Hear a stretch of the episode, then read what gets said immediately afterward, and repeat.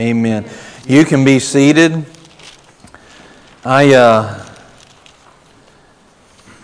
I want to um, have uh, just be ready to come. I'm going to call you in a minute. Uh, Jade and Natalie and Patty.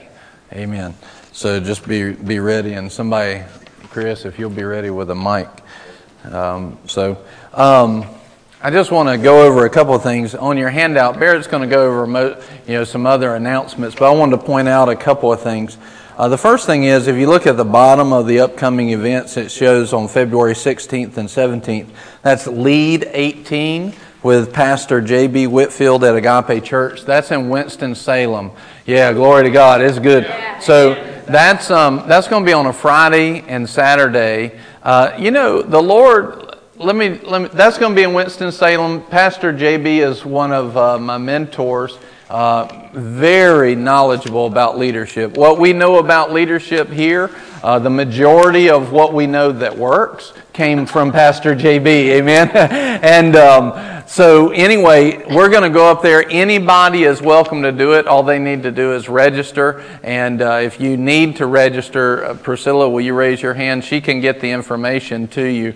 And um, it, anybody's welcome. Now, that's going to be uh, uh, basically some workshops. It's going to be some great stuff. And uh, that Friday and Saturday, it's really good. There's a bunch of workshops and everything to just help you and grow and teach. As Christians, we have a responsibility to grow and increase in the things of God. We have a responsibility to do that. And so we should be growing. We shouldn't just be sitting stagnant right? Stagnant water smells. You don't want to smell. Say, I don't want to smell. Amen. You, unless you're smelling good, like she was talking about earlier, you want to smell good. All right. We're supposed to have a sweet uh, aroma about us. Amen. So um, now we're doing, that will be some in depth workshops what we're going to be doing on March the 3rd here will be a leadership basic training. And I want, I want to see everybody here for that. It'll be March the 3rd at 9 a.m. And listen, invite anybody. This leadership will work in church, it'll work in the corporation, it'll work anywhere. Why? Because it's based on biblical things. Now, what this will do is it will give you a very strong introduction into leadership, what to do, like steps A, B, C, right? And you'll see how we function and flow and how we're able to. It'll help you be a better uh, volunteer. It'll help you serve God better. It will help you get promoted at work. Glory to God. Anybody like to get promoted at work? Just a couple? Oh, anybody like to get promoted at work? All right. Eh, y'all didn't seem that excited. I just thought, yeah, you know, it's one of those things that as we give ourselves to the things of God, He wants to promote us and increase us. That's just a truth. That's not the message today, but we could do that. Um, we could take some time. Now, I wanted you to see also on, um, I'm handling most of these, but glory to God. Anyway, um, we have a baptism service coming up uh, at the end of, at the end on February the 11th. So if you need to be baptized, if you've been born again, never been baptized, or maybe you got uh, baptized as a child, but you've kind of rededicated as an adult, then and you need to be baptized, you need to sign up for that. And uh, I believe there's a sign up sheet out front. Uh, one of the things is next Sunday. In Psalms 133, Psalms 133, it, sh- it talks about unity, right? And it says unity is like the place where God commands the blessing. Hallelujah. Now, I want to just really quickly, I want you to see. So, unity is like the place where God commands the blessing. Well, here's the difference between a commanded blessing and a release blessing. A release blessing is one that you have a choice. A commanded blessing, you can't stop it. All right? That's what unity will do. When God com- Himself commands the blessing, you can't stop the blessing of God in your life. Unity is tied to God's commanded blessing. So here's the thing next Sunday, we have a chance to be in unity with the body of Christ in this area. Sunday night, 6 p.m. at the Ag Center. It's called One. This will be like the fifth or sixth year uh, since we started. We haven't done it every single year, but when when the Lord directed us, there's going to be probably 20, 30, maybe even 40 churches, and we're all coming together to be unified as we worship God. That's what it's going to be about. So it'll be next Sunday night at 6 p.m. We should all be there because, Lord, we want to promote unity in the body of Christ. Hey, listen, this world needs a commanded blessing from God. Amen? All right. And so now, uh, if you could put up the uh, Kickstart uh, picture for a few uh, seconds there. So we're in 40 days of prayer and fasting, right? Yeah. Amen. That's it. God's doing stuff. Why are we in this 40 days of prayer and fasting? Because, you know what, believe it or not, whether we think it or not, there's, we've been in bondages that we probably didn't even know about.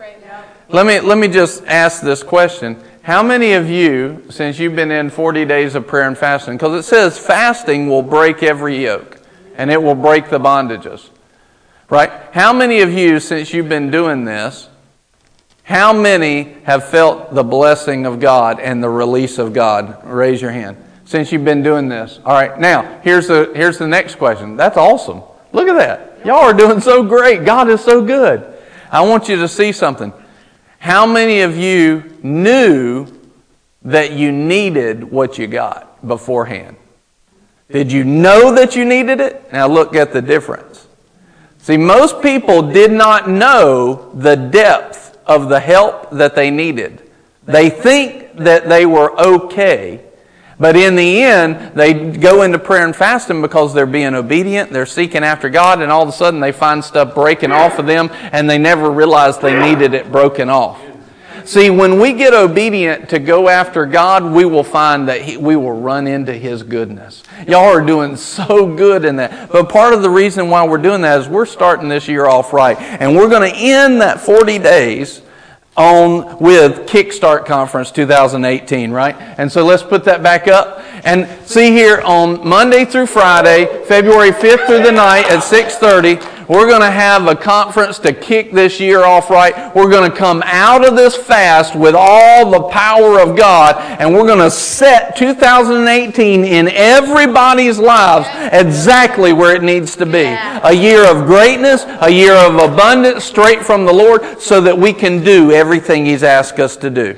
Not only that, but we're going to do this. We're going to invite people from the community. They're starting to get schedules now where we will take and put flyers on people's door and we're going to invite them. There's people out there that they're sitting on the edge. I know I need to go to church. I know I need to. I'm hearing it all the time now. I know I need to be there. And they're just waiting for somebody to invite them right? We're going to go out there that week before. We're going to invite them to come to church. We're going to give them stuff. We're going to give them prizes uh, each day. And then the last day, if they come, this will be new guests to Boomerang, new visitors. If you're here for the first time, you qualify for those gifts and those prizes. If you've been here for, you can't win them, all right? Uh, but um, you and I can't win them. But uh, anyway, if you've been here for a long time, you've been a member, you don't, it's not for you. This is for new guests and visitors that we have. But here's what if they're here every day, we're going to put them in the drawing on that Sunday morning. That's the same Monday we'll have the baptism,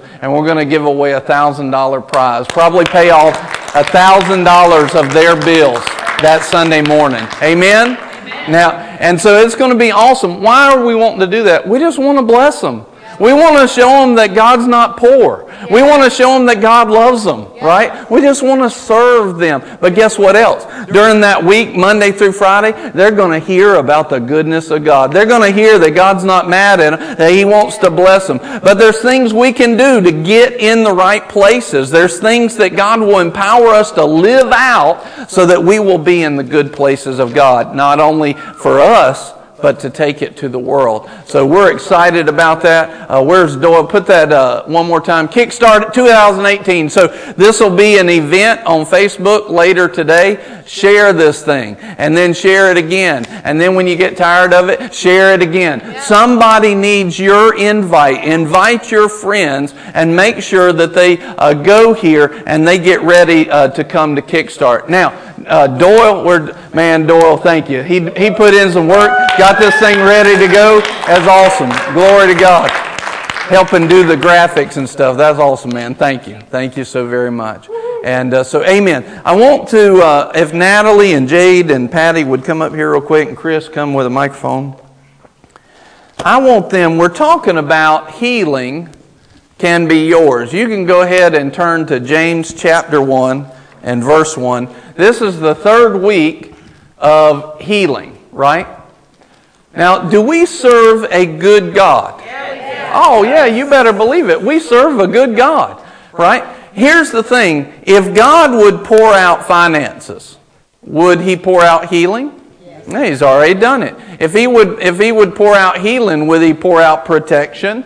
Yes, he's already done it. And so this is, you know, on the third day of the fast, you could feel something broke. We came here for the noontime prayer. Again, y'all are doing so good on the prayer and fasting. I mean, it's just awesome. This is how we step into the presence of God and stay there through this. And y'all are doing just so great. I'm hearing testimonies all the time.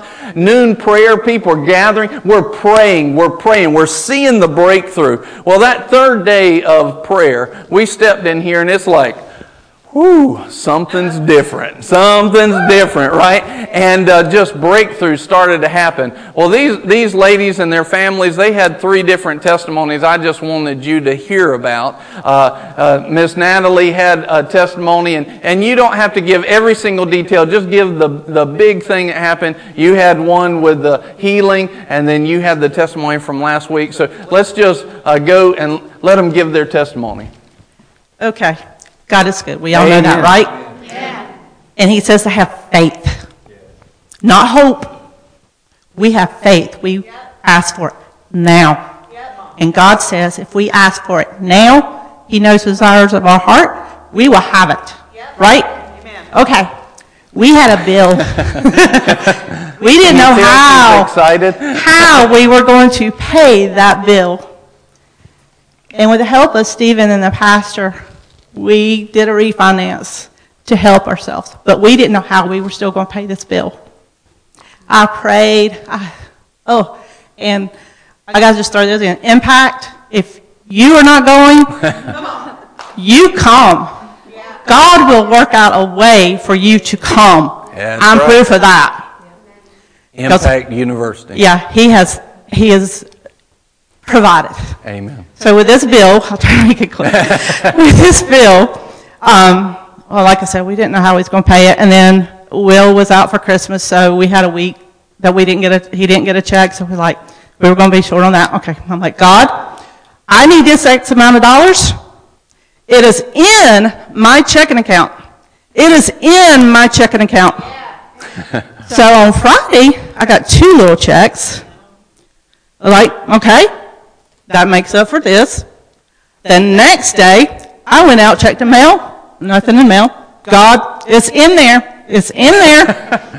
I walked back out to the. now, did you have any idea how God was going to do it? No, no, no. I didn't have any idea how this money was going to be here, but I had the faith. I said, it's here. Yeah. So I went back out to the, to the mailbox, and it was there. It covered that bill. it covered for his check. And I was on the phone with Will and I had opened up I was going, oh yes. I was going, thank you, Jesus, thank you, Jesus. And Will was like, okay, what's going on? Because he's on the phone. And I was like, oh, I said, he did it, he did it, he did it, he did it. so we had enough for that bill and to cover for his week. And so just, I just thank God, you just got to have faith. You just got Amen. Faith. Amen. Glory to God. So she had she had uh, walked in a couple of weeks ago, and uh, she was like, "We got to pray over this." And I'm like, "Amen. we'll agree. God will do it. That's He's a provider, you know." And uh, she's like, "I'm believing. I'm believing." And then um, I, I it was after I think Impact that night. And anyway, she walks up to me. Her eyes are this big, and she's got a smile ear to ear. I'm like, "Tell me," you know. And uh, she she let it go. It was awesome, and it that was it was not a small amount. It was a decent amount that you needed, and and God came through. They had an unexpected bill come up. It was awesome. God's a provider. He loves He loves us. He loves us. He loves His people, and that that manifests. Look look here. Jesus is a Savior. That is His character. It's not just His title, that's His character, that's His nature, and He longs to save you in whatever area it is. And when you look in, in the Bible, you see that throughout the whole thing. He loves you, right? Now, most of the time, the reason why we don't have what we need is because we step away from His plan. But if we will learn who He is and walk with Him, have faith in Him, He will save you from whatever it is. Amen. Here's another example. All right, so I've seen God work in my life in healing. He's healed me of Lyme disease, which they say is incurable. He's healed me of neuropathy, pain so bad in my feet that I could barely walk. He's healed me of a thyroid condition. He's healed me of so many things, yet I still walked in a deception. A deception that I'd had an inhaler since I was eight or nine years old. And the deception was, well, I was told I would always need it, so I'm always going to need it. My brother Chris even lovingly rebuked me one night when we were about to worship because he saw me use that inhaler.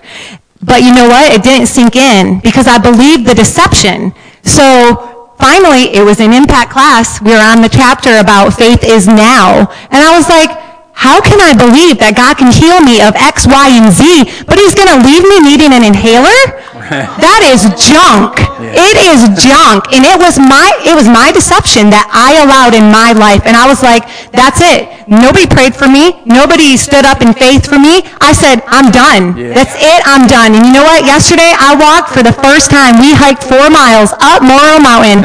Guess what? I didn't even bring an inhaler. Yeah, amen. Amen. Glory. And I didn't even share this one with y'all yet. Last Sunday morning, I woke up, I'm reading my Bible. My glasses made my eyesight worse. Amen. Amen. Glory that, to God. that's our God. Amen. Amen. That's why, you know, in the impact that I've been having, I've taken my glasses off when I've been reading. I, I can read without glasses. It's been the far side. But these glasses are messing up my reading now more than they ever had. I'm, same thing's happening. Amen. Good. We're moving. Oh, okay. Um, super condensed version. Um, I have a now one and a half year old. We've been going through some surgeries and some procedures and this and that for uh, eight, nine months now. Um, the most recent procedure he had, um, they put a nephrostomy tube in his kidney, and a little one year old body, his kidney was about down to here. It's completely deformed and way too large for his little body. And even the surgeon who came in after the surgery said, Well, we got it in there placed, but you know, it's okay for kids to just have one kidney. Like already kind of bringing that in, we got it placed, but just, just know that. I, I deal with kids all the time with one kidney. People live fine with one. That's well and good, but no. Right. Amen. No. He's not going to live with one kidney. He's got two, and they're perfect and they're whole. So we went back last week. Um, went back and uh, two appointments. My daughter had an appointment. They were going to try to refer her to a urologist. Had some tests run, and then they called me after our Holy Spirit service, Yeah. and they All right. said, So then this is important. So Sunday night, "Yeah, we had the Holy Spirit service last week. Yeah. Sunday night, you came up because you said, I just got to drop some stuff. I yeah." got to leave it here at it. the altar. I was. I had Yeah, it on tell me. That because I had it on me, and. I. I pray every, you know what I mean? I get in it and I feel it and I'm worshiping and I'm praising, but it was still just on me. Yeah, So- like fear and the weight the, of it. yeah, the weight of it. And uh, me and my husband had kind of talked about Holy Spirit service. He come. We have we have that one and a half year old, and it's he's fun to chase around. The, you know, but it's better for one to be here and be fed and really get into it. Well, this past Sunday we switched. I said, okay, I'm going to go. You stay home with the kids this time, and um, man, it broke. it it like Yes, yes. I could feel myself shining through the newness of it. And um, that next week, we got to call back. Scarlett, much as my daughter, will not be referred to the urologist. Yeah. She is great. She's perfect. She won't even get to see him. And then we get back from my son's appointment with the same urologist, and uh, he said that his kidney is down to now half the size that it was. Yeah. You And they're taking him completely off of his medicine now. Yeah. So- Hallelujah. yeah. Amen. And he he was leaning towards uh you know this kidney may not may always look a little different and it may always be a little more deformed but we're not even standing on that. Yes, amen. Amen. It's going to be perfect. So Yeah. you needed you needed finances. God came through. You needed healing in a whole heap load of areas. God came through, came through, came through. You needed breakthrough in your mind and in your heart, and you needed healing in your kids. God came through. You see, that's just it. Thank y'all so much. God will come through. That's just the last like two weeks, right? That we, I mean, there's more. There's several of you. I could pull up the testimonies and have you testify now about what God's doing. And here's the thing do you really think that God paid a bigger price for them than He paid for you? No. The same price was paid. You just have people that start to know. You see, you don't move in faith. This is the victory that overcomes the world, even our faith, right? 1 John 5 4, right? So this is the victory. But how can you be in faith? How can you believe God if you don't know what the will of God is? And when you start understanding that God's not holding the sin against you, is not holding that trespass against you, and I should not walk in that, that sin anymore, but He's empowering me to walk away from it. If, if that table is God and I start taking steps towards the Lord, when I get in His presence, the only thing that can happen is God's character start to take over my life. In other words, He's a Savior. He's a healer. We're talking about healing can be yours. And the reason I wanted you to hear those testimonies is because God's up to healing today. You know, that's healing right now. God is in the healing business. God is in the saving business. God is in the business of loving on His people, right? He's not sitting up there mad anymore like so many people have said. He's forgiven the world. He's not holding the world's trespasses against them. Now, does that mean that we, you know, can't mess up by sin? Of course we can mess up. And the and the word says, look, you don't want to be in that place. You know, if you start sinning, your conscience gets affected, and your conscience affects your faith. So now you don't have the thing that overcomes. You don't have the faith that overcomes because of that. But if you'll say, look, Lord, I'm dropping that sin right now today. I'm not doing it anymore. It's not who I am. I'm walking another way. I'm going the other direction. I'm going away from sin and I'm going to you. All of a sudden, immediately it says, God is faithful and just to forgive you, and you'll step right into His presence and stay there. And then you start to realize, I want to stay here and I want to love on God. The Word says also in 1 John, it says that we love because He first loved us. So, in other words, all of a sudden, when you start to receive and see God as the Savior and see Him like that, you start to realize, man, if He'd do that for me, I want to love Him back. Well, how can I love Him back? Well, I can live the way He wants me to. I can live like Christ. I can live godly. I can advance His kingdom. That's how I can love Him back. I can be a part of what church is doing. I can advance the kingdom, give to it my time and resources. Let's see this love given to other people. Remember the scripture that I read earlier in 2 Corinthians 5 said, Not only has God made us right, but He's given us this ministry of telling people that He's made them right. This is your and my ministry right now. And so I want to look at this today. You know, in Healing is Yours, we looked at several things already that are kind of like sacred cows, you know. Uh, there's a lot of things that hold people back from healing. One of the first things we established is God is a healer. It's who He is. You can't, He can't not be a healer right? And we showed that the devil is the one who oppresses people. We showed that God actually, every sickness and disease is under the curse in Deuteronomy 28 61. And then in Galatians 3 13, it says that we are redeemed from the curse. In other words, we're redeemed from it. It's gone, every sickness and disease. So why are people still sick? The fact is, most people don't know that. Again, it goes back to how can you have faith if you don't know who God is? If you don't know what He's done? On that cross, He not only bore our sins, but He also bore our sicknesses. So we talked about that. If you missed Healing Can Be Yours Part 1 and 2, go back. Go to boomerangvideo.org or bcvideo.org and go watch Go watch the Healing Can Be Yours Part 1 and 2 and see that. I'm telling you, we're kicking over some sacred cows and some bad teaching, and we just went into the Word to see it. So I want, to, I want you to see another thing today. Have you ever heard somebody say, Well, uh, God's just leading me through this sickness to teach me something? You ever heard that? Right? He's just taking me through this to teach me something. It is garbage. But here's the thing. Now, here, if you find yourself in a sickness, would God use it? Sure. sure, absolutely. I would use if my if my children mess up, I'll use that as a teaching moment. But I didn't want them to mess up. I didn't want them to be in that place. Why? Because I'm a loving father. How can a loving father use evil to to do something good for his kids? He doesn't. It's completely, it's illogical. We would call that child abuse. God's not a child abuser. That's just it. Now, see, so here's this thing. I want you to say this with me. We've said it every week. I may have come in here one way, but I'm leaving healed. We'll say it again. I may have come in here one way, but I'm leaving healed. Now, why would we say stuff like that? Uh, because the Word says that what we confess is what we can have. And we're made in the image of God. You know, when God made the world, this is very important. A lot of, I, I use, I lived under this kind of deception for quite some time. Up until I was an adult, here's how I prayed. Amen. And I like prayed all in my head.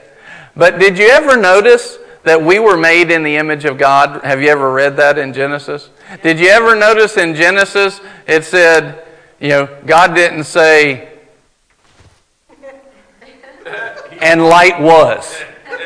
It didn't happen like that it happened like this. And God said, Let there be light. And God said, Let us make man in our image, right? And God said, and God said, and God said. And see, we're supposed to operate like Him. And so you notice that Jesus didn't get in front of Lazarus' tomb and go,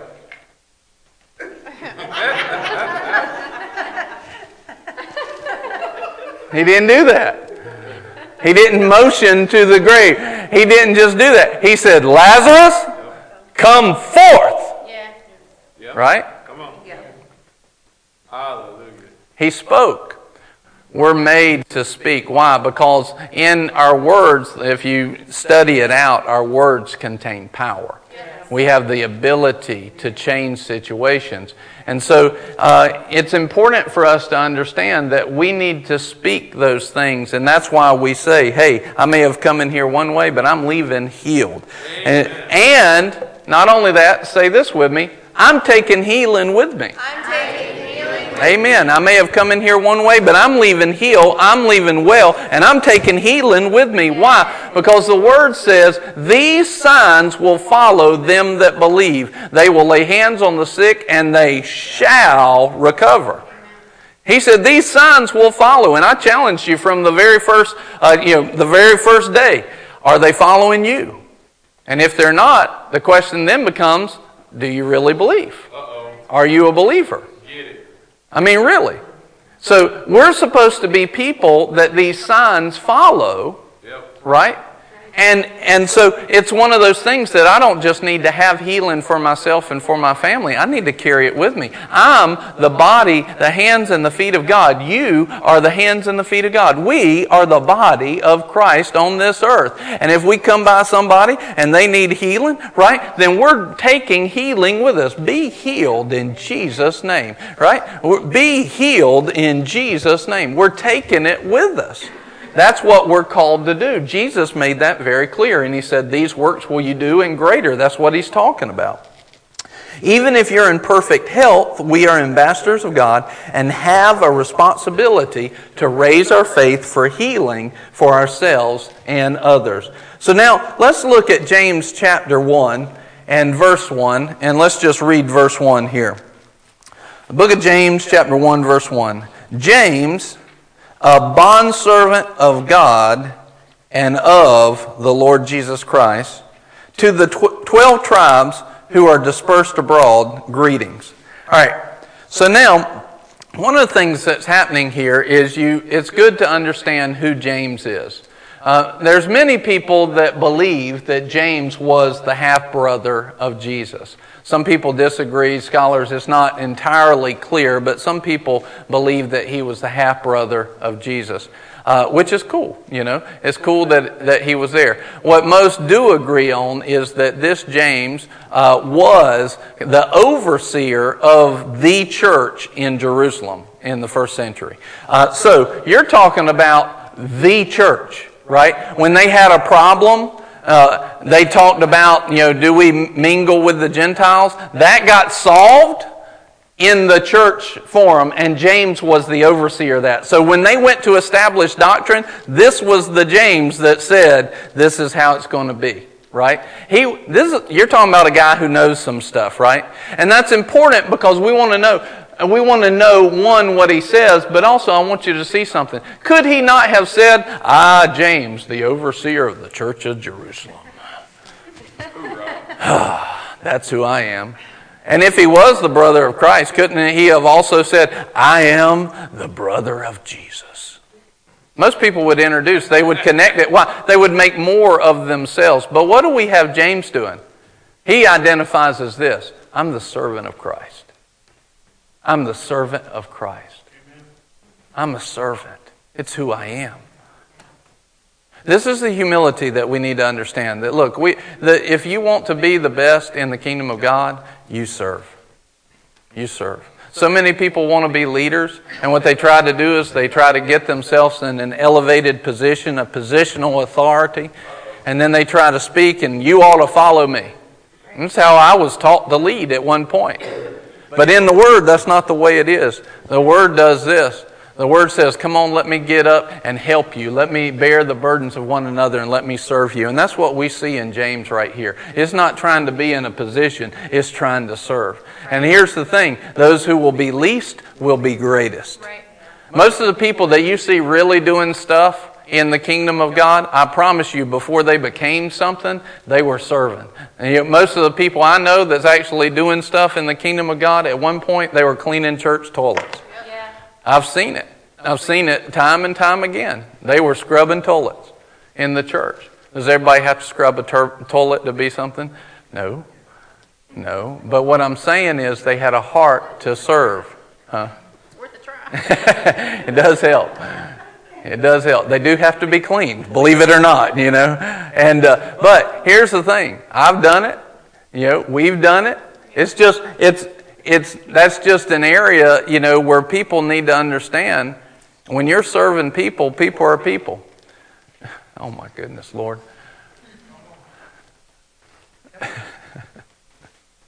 what he just brought up to my mind is really funny and i can't tell you um, i'm sorry people uh, okay i'll show me, show me how to clean this lord so you know what? People, people are people, and they come with messes.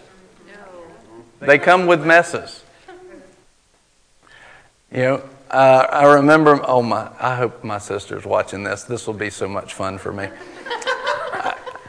My sister, when she was in second grade, she was standing there, and uh, she was in the classroom in her second grade class. Glory to God, this is awesome. I'm, I've, I, I've been waiting for this moment all my life to tell this story about her. So she gets up, she's standing in the classroom, and all of a sudden, the pressure was too much to bear.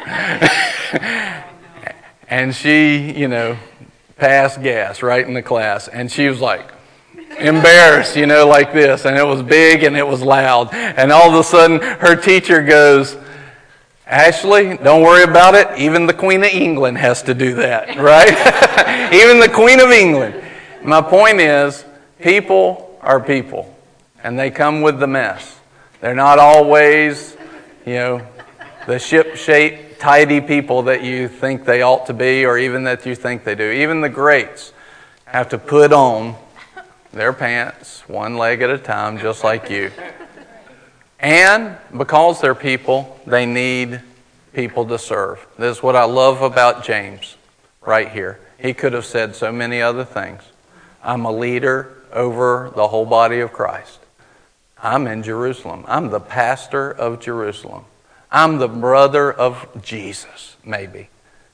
But that's not, that's not how he that's not how he introduced himself. I'm the servant of God. So I wanted you to see his heart right there, but then I also want you to know that he did know what he was talking about, right? And so let's go to the next verse. I know these, this is a favorite verse of all of us right here. Consider it all joy, my brethren, when you encounter various trials. Oh, glory to God. All these trials, oh, joy, right? Knowing that the testing of your faith produces endurance, and let endurance have its perfect result, so that you may be perfect and complete, lacking in nothing. And all of our minds and all of our flesh basically heard nothing of verse 3 and 4 because all it's going is, I don't want a trial. Oh yeah, tell me to be to enjoy it. I don't want to enjoy it. I don't want to consider it joy. We can't even get past that. We can't get to the promise that's in 3 and 4 because we're hung up with, I don't want the trial.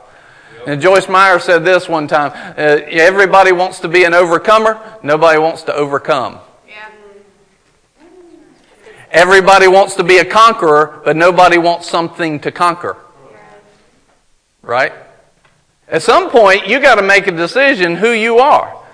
Because you, you're going to be defeated if you don't become a conqueror. And he says he's made us more than conquerors. He's, he's, Jesus said things like, occupy till I come, have dominion. This is, and you got to decide, am I going to humble myself to the Word and to the Bible, or am I going to let the devil and the world push me around? But it, that means that you're going to learn how to go through problems. And see, what you start to learn after you go, you know, for a while or you have a good teacher is you'll start to learn that when everything looks so big to other people, you realize that even though it may be big to you, it's not big to God. It's not big to God. And in the middle of it, I can consider it joy. Now, I want you to show, I want you to see something here. So, uh, we're talking about healing. How many times have you had a situation where you come up and it's like, man, that doesn't feel good in my body. I need healing.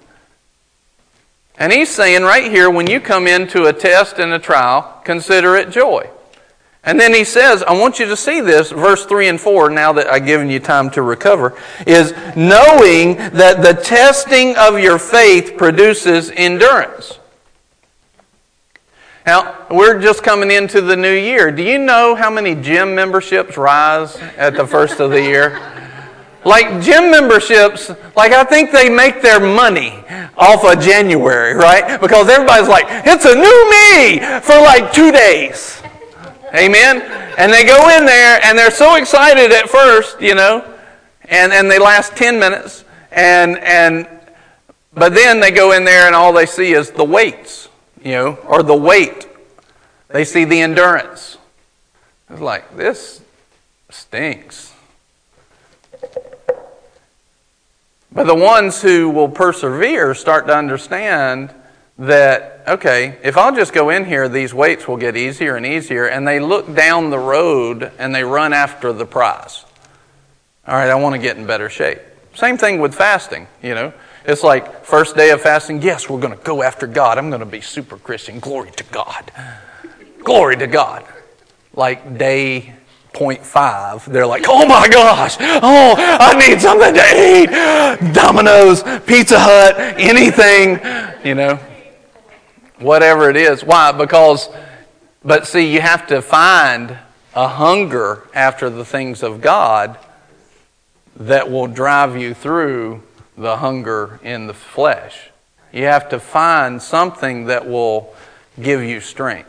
Well, not only that, but if you ask the Lord, He'll give you supernatural strength. You know, this is day what? Well, today marks halfway through.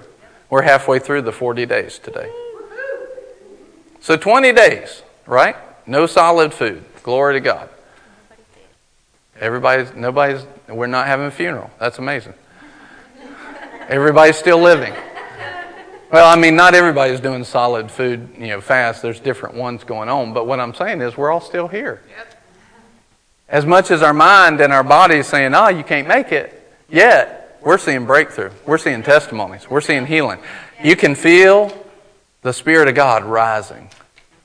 You've got to find something that will drive you. See, I've decided I'm more hungry for the things of God. I want to get around the presence of God more than I want to eat. Yeah. Pastor, Bishop David Oyedepo said, Do not eat away your destiny. Yeah. Because Jesus said, He didn't say if you fast, He said when you fast. You know, even if you if you're saying, you know what, I need some stuff to break in my life. I want to get closer to God. You can join right in with us right now and just join with us. There's different kinds of fasts. Uh, not everybody should at the first uh, always. It depends on what the Lord tells you, but not everybody should just you know skip out on all food. You got different schedules and stuff. Hear from the Lord. He'll tell you what to do. And if you got questions about it, we can. There's a bunch of different ways to do it. But my point is, you can jump right in right now. But you've got to find something that pushes you through. In other words, see right here, he's saying, look, this faith, it produces endurance in you. Well, do you want to have a lot of endurance or no endurance in God? We should have a lot.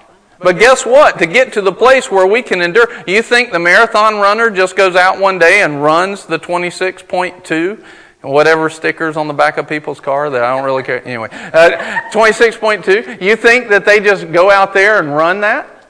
No. No. You've got to build that. You think you just get up to be super Christian and all of a sudden you just come right into the kingdom and the gift of God has arrived in the kingdom today. It doesn't happen like that. It does not happen like that. We've got to decide that something's going to drive us. And that's what he's talking about. But watch what happens when we do. And let endurance have its perfect result so that you may see endurance has a perfect result that you may be perfect and complete lacking no thing lacking nothing now is that nice would you like to be perfect and complete in christ lacking nothing then you've got to let endurance happen, which means you've got to be applying some faith. Which means you can go through hardships and not wilt.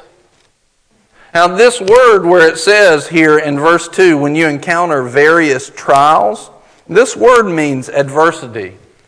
It literally means being crushed and destroyed.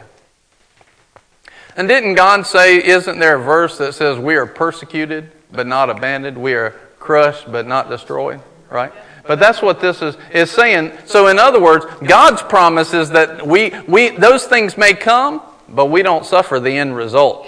We don't suffer the target of those persecutions, of those trials. We, uh, we go through and have the victory, but we get the victory through faith by trusting God. So now, uh, this week I had the pleasure of being with uh, Dr. Rick Renner, who is a Greek scholar, and he was actually, a lot of what I'll say about these verses is what he said. And uh, he brought out some stuff. You know, the original Bible, the New Testament, was written in the language of Greek. And the Greek and the English language, they are not equal. Matter of fact, there's a lot of stuff that's very hard for the English language to show the passion and the depth that was in the Greek. And so he's a scholar of the Greek, and he brought out some stuff. And I want you to see this. Let's go now uh, to verse 13. And I want you to understand this that it appears as if James had been sent some questions, that James had received some questions, and his letter was answering those questions. And so this appears to be one of those questions that he was asked by uh, some of the believers. And he says this Let no one say when he is tempted, I am being tempted by God. For God cannot be tempted by evil, and He Himself does not tempt anyone. All right, so what he's saying is apparently they sent him a question and said, What do we do when God tempts us, or does God tempt us? They asked a question along those lines. And James says, Let no one say that he's tempted by God. Now, I want you to know that this word tempted right here is the same word used over in verse 2 when it says you come into trials. It's the same Greek word, the same adversity, the same crushing and pressure, right? And he says, now watch this. I put it on your notes, and you can go uh, to boomerangchurch.org slash notes, and you can pull the, the full notes up. But on your handout on the back, I, I showed you some of this. He says this Consider it all joy, my brethren, when you encounter various trials, when you encounter various adversity being crushed and destroyed. Consider it all joy knowing that testing of your faith produces endurance, and let endurance have its perfect result, that you may be perfect and complete, lacking in nothing. And then to verse 13, it says, Let no one say when he's tempted, I am being tempted by God. In the Greek, here's what that means it means, Let no one say, God is allowing me to be crushed and destroyed from a distance. In other words, uh, David, will you come here, please? Let's put, open up that. Uh, tell you what, do that camera up there. Uh, go over here on the side and just stand on that first, second step there, right in front of the speaker. Hey, they are. Sorry. Um, all right. So now let's imagine I'm over here in a trial, and David's playing the position of God. Let me get as far as I can here. Let's say I'm I'm over here, right? And I'm going through the pressure, the adversity, the trial, right? What he's saying right here is God somehow, what, what they were saying and asking the question is, somehow I'm over here getting tempted, going through the pressure. God's up there on the throne at a distance, seeing me go through this and allowing me to let it happen. And James is saying, let no one say this. Let no one. Isn't this what we've heard about sickness and disease so many times? This is the picture. I'm here suffering, my body's hurting, and God's off in the distance, sitting up in heaven, watching me go through this. This is exactly what it means in the Greek. He's, he's sitting up there, and somehow he knows I'm going through it, and he's allowing it.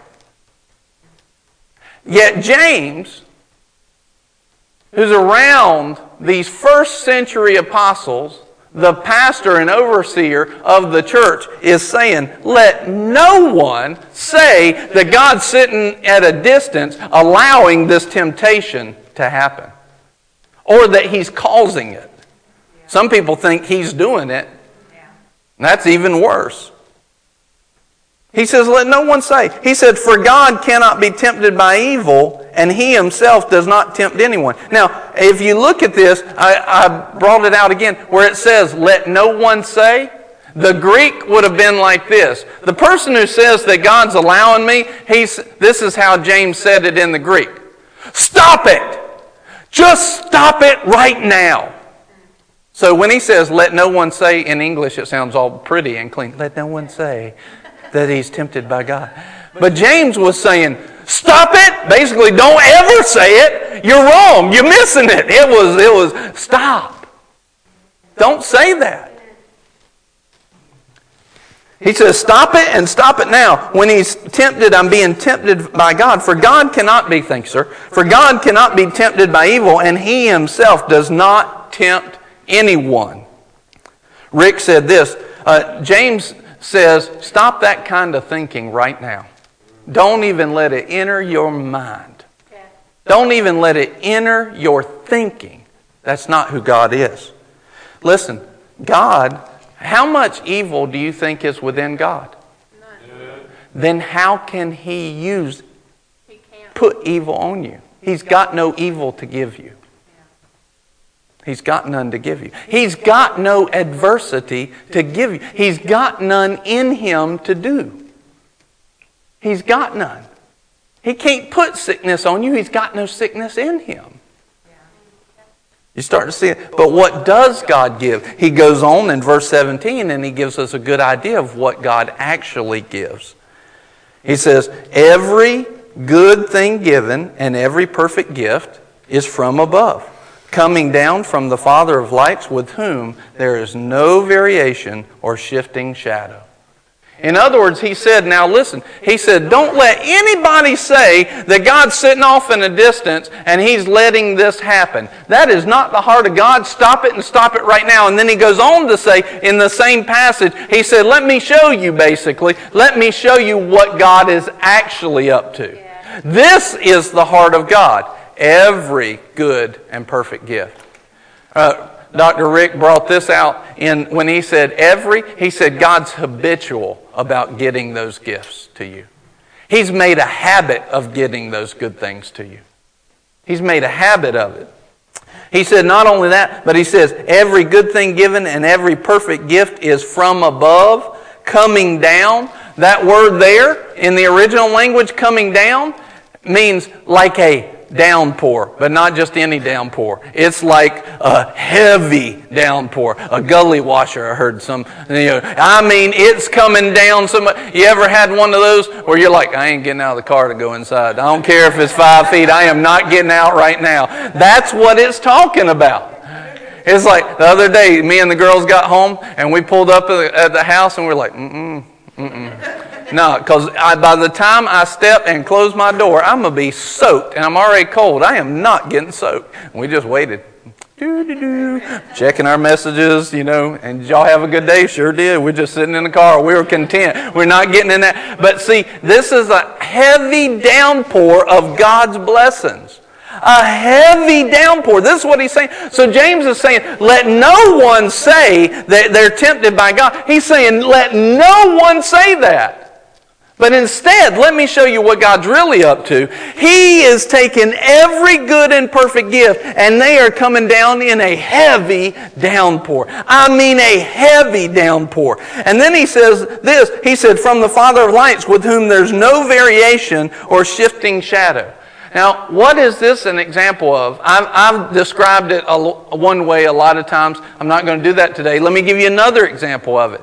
In this time, they used the sundial, right? And the shadow would shift as the sun moved position.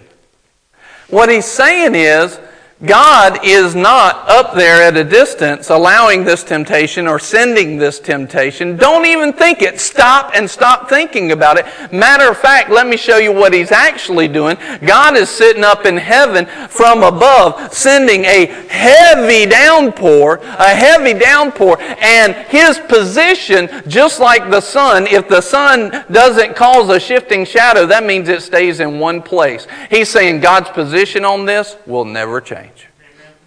It's always the same. I want to do a heavy downpour, pour out heavy blessings of every good and perfect gift in your life, and my position on that will never change.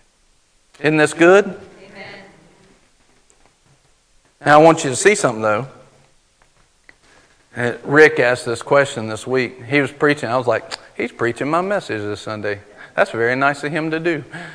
So I just took notes because it went right along with what I was ministering on. So here's the thing if God really had that big of a downpour going on all the time and his position never changes, wouldn't you reckon I might get hit by one of those every good and perfect gifts every now and then?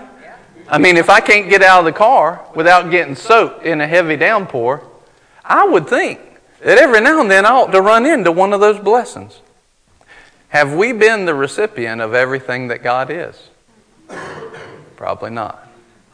Why? Because this is the victory that overcomes the world, even our faith. We haven't known this about God, so we haven't applied faith to it. You don't apply faith to it, you don't walk in it. Faith is the thing that leads us to righteousness, even our faith. It says it right there, 1 John 5 4. For whatever is born of God overcomes the world, and this is the victory that overcomes the world our faith, even our faith. James, uh, Dr. Rick said this if something is from God, it will only upgrade, enhance, or improve your life. If it takes away from your life, it fails the test that it was from God. Jesus said the same thing in John 10:10, 10, 10, "The thief comes to steal, kill and destroy, but I'm come that they might have life and have it in abundance." Jesus said it again when he said, "Pray this way: Our Father, you're right. Father, your name is holy. Your will be done on earth as it is in heaven. Your will be done on earth as it is in heaven. Your will be done on earth as it is in heaven. Is there any lack in heaven? No. No, no, there's not. So he says, look, if this downpour is going on, we've got to start learning about who God is, what his true character and his nature is, but then we're responsible to apply some faith there, to stand on it and believe God. And what kind of thing, this is the thing now, all of a sudden, how many of us when we get into that various trials, we consider it all joy. You see, God is always, what is He doing? She read the scripture earlier, 2 Corinthians 2.14, but thanks be unto God who always, always, always leads us in triumph in Christ. 1 Corinthians 10.13 says that there's no temptation, no temptation that you will face. I'm paraphrasing. No temptation you'll face, basically, no situation that you'll face, but God is faithful and He will provide a way out and He will give you the strength to endure it. 1 Corinthians 10 13.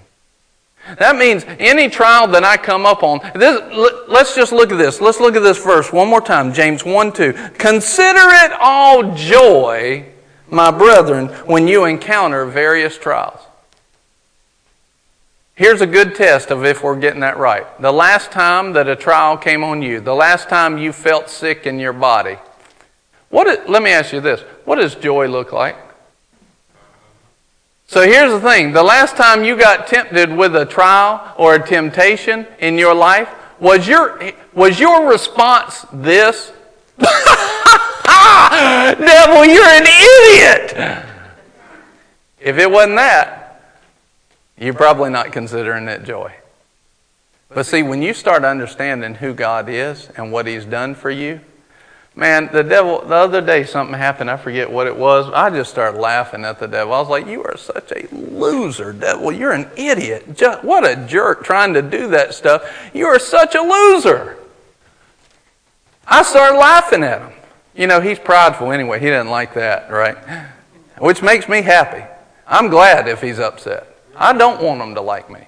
I hate him. He hates me. We're good. That's the one thing we agree on.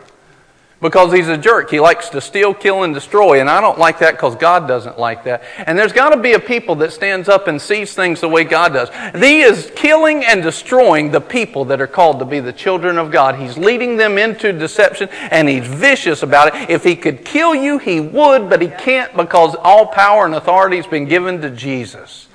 He's a zero. He's got nothing. The only power he has is what we give him because we don't know this word and we don't apply our faith. That's the only thing. That's, all, that's where he gets his power from. From us speaking the wrong things and believing the wrong things and walking the things out. That's why it's important for us to apply our faith. And all of a sudden, you see him try something. See, he'll try stuff, he'll throw symptoms at you, and he's looking to see how you respond. But if you really knew what you look like in the Spirit as a Christian, you uh, got to understand that if you could see with spiritual eyes, if you're a Christian, you look like Jesus. He doesn't know who he's dealing with until you respond in an unfaithful way. That's the only way he knows. I can go and show you show you this in the scripture, but my point is this is, I'm not trying to teach on that, I'm just trying to get this point across to you is that The devil is sitting there and he really doesn't know who he's dealing with. When we are the saints in light and we step in front of him, he's like just throwing stuff out there, seeing if it sticks. The same way he threw that stuff out there at Jesus when he was coming off of his fast and he was saying, Hey, turn these, I know you're hungry, turn these stones into bread. Jesus was like, Get behind me. Man shall not live by bread alone, but by every word that proceeds out of the mouth of God. He's like, go up to the temple and cast yourself off. And Jesus like, get. Go. You know, he has those three temptations. He just, he laughs it all. It's done. Hey, why? Because he knew who he was in God. He knew the promises of God, the character and nature of God, and he was humble enough to not think higher of himself. I know I can't do this on my own, but with God, you are done, devil. You're done. And so all of a sudden, when that starts to become a reality and these trials come about, all of a sudden you've got a scholar wrote the book of James telling you, consider it joy. Not because, see, most of the religious world would tell you consider it a joy because we get to suffer with Jesus. I'm sorry, but the, the, listen, the fruit of faith is not suffering, but moving through to the place of overcoming. That's the fruit of faith. To come through, He's never leading us to failure, He's always leading us to triumph in that verse. He's given you the way out. And all of a sudden, when we change and we repent and change our mindset, all of a sudden a trial comes up. We don't see the trial. We don't feel the pain of it because we know God's bigger. We're just like, I'm about to grow. All you're doing is giving me the resistance to grow stronger against you and put you down. You are such an idiot. You're just making me stronger. Every time you do this, I just get stronger, and we can just whip you more and more and more and more. So, you know, all you're doing is giving us testimonies, miracles, healings, deliverance. That's all you're doing. The more you do it, the more we win because we apply faith. The more people get excited about how good God is. Dumb devil. But see, because people don't think that way, because they don't know the word, that's not how they normally react. And the devil goes, oh, I'm going around as a roaring lion, seeking who I may devour. Because I can't devour them till they show me a lack of faith, till they show me that they don't know or don't believe. They don't respond with the joy of the Lord at a trial and temptation. They don't get excited about what God's already done. He's like, I got one I can devour right here. And that's what the devil's thinking. So we need to become the kind of people that go, You done mess with the wrong folks. You shouldn't have come around that boomerang crowd. You shouldn't have tried to, you shouldn't have tried to throw them into temptation trials. All they're doing is getting stronger. They're just getting stronger. You know, one demon to the other demon. I, I, oh no, don't send us back to that boomerang crowd. Don't send us back to them. They're, all they're going to do is just whip us. And I'm tired. You know, Satan, don't send me back. Get up there. You know, and I guess that's how he talks. And, uh, and get, get up there. And, and he was like, no, no. You know, and they just get beat. Why? Because they're like, they're walking around like little Jesuses. They're walking in the glory of God. They know who they are. They know they have power. They know they have authority. You try to get them sick, they just get healed. You try to kill them, they just get stronger. They just keep giving God more glory, and they laugh at us. and they laugh at us. They consider it joy. They actually listen to what James said.